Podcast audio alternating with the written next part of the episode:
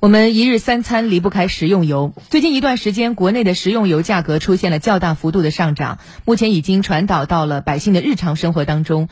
比方说，过早的时候，你可能发现有些地方的油条涨价了，馄饨也涨了不少。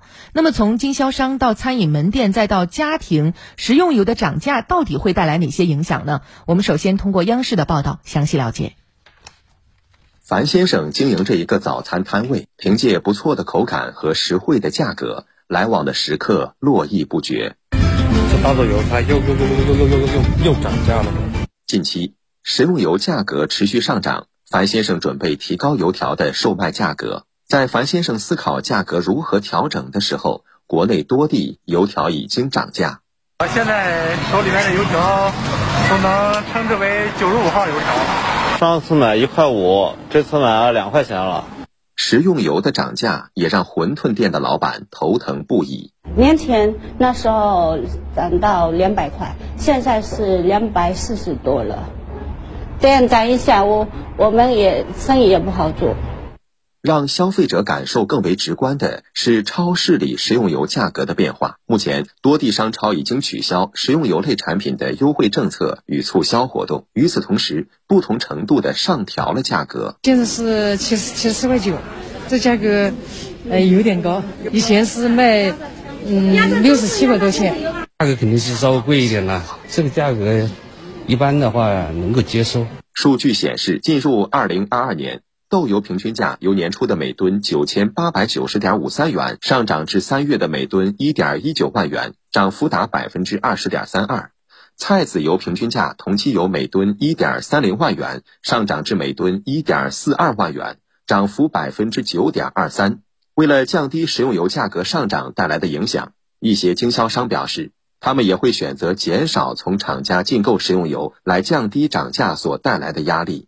价格相比往常的话，会有一个百分之五到百分之十的上涨。库存上的话，就是比以往会少很多。可能以前的话，会有每个月会有两三百件的库存，现在可能只有五十到一百件，就是卖多少拿多少。实际上，这次这个食用油涨价，主要是从国际市场上传导来的。像传统的棕榈油生产国印尼，现在已经出现了民众集中抢购囤积食用油的情况。而一些平日里依赖进口食用油的国家，情况就更糟糕，甚至出现了买不到食用油的局面。我们来听一下央视报道。随着食用油价格的不断上涨，近日，印尼的都堡里市的市民开始排队抢购食用油，成百上千的人顶着烈日排着长队购买食用油，有的甚至排了一天的队也买不到，只能再去别的地方排队购买。印尼的苏拉威西、加里曼丹和其他地区都可以看到类似的情景。在爪哇，许多超市在最近几周都无食用油可卖，食用油的货架上被抢购一空。同样的情况在西班牙的超市里也正在上演。印尼和西班牙的食用油短缺情况并不是个例。据媒体报道，意大利、奥地利、德国等欧洲国家食用油也纷纷告急，有德国民众甚至在个人社交媒体上发视频抱怨买不到食用油。有人甚至在网上趁机赚取高额差价，在某个电商网站上，一瓶葵花籽油的标价高达二十欧元，大约是市场零售价的八倍。植物油从清明呢，现在就开始在一路在上涨。根据啊这个联合国相关部门的监测呢，我看到到目前为止已经呢相对于低位啊这个翻倍的上涨。为应对近期的食用油危机，多国推出了国内限购食用油的措施。部分国家还通过限制出口来优先保障国内市场供应。究竟是什么原因搅动了全球的油瓶子呢？根据联合国粮农组织一名官员日前的说法，全球食用油短缺是因为疫情导致招工不足以及气候变化所导致的，而俄乌冲突则加重了这种状况。那么，我国的食用油未来有保障吗？我们又有哪些应对之策呢？我们继续通过央视报道详细了解。食用油短缺的问题已经有很长一段时间了，是气候变化和劳动力短缺等原因导致的。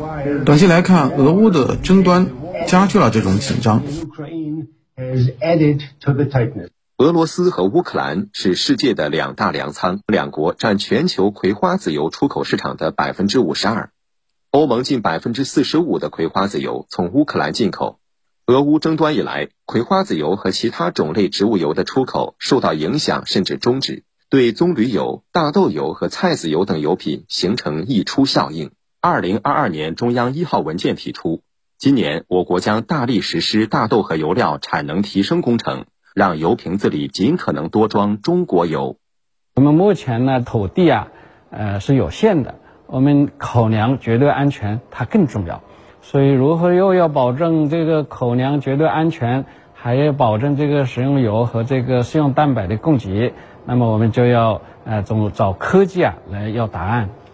在黄淮海西北、西南地区推广玉米、大豆带状复合种植，在东北地区开展粮豆轮作，在黑龙江省部分地下水超采区寒地井灌稻区推进水改旱、稻改豆试点。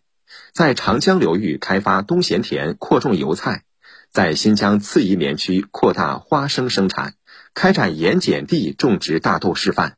这一系列的工程都是为了更好地实现今年大豆面积稳定在1.4亿亩以上的目标。春耕呢已经来了，我们现在呢市场行情比较好，国家呢又有了政策，我们的农民啊，在这个抓主粮生产的同时，合理的来啊分配啊一定的这个耕地，扩大我们的大豆和油料的种植，对于国际市场的稳定呢，就会起到一个积极的力量。嗯，目前来看，咱们的食用油价格还是非常稳定的，供应也非常的充足，有保障。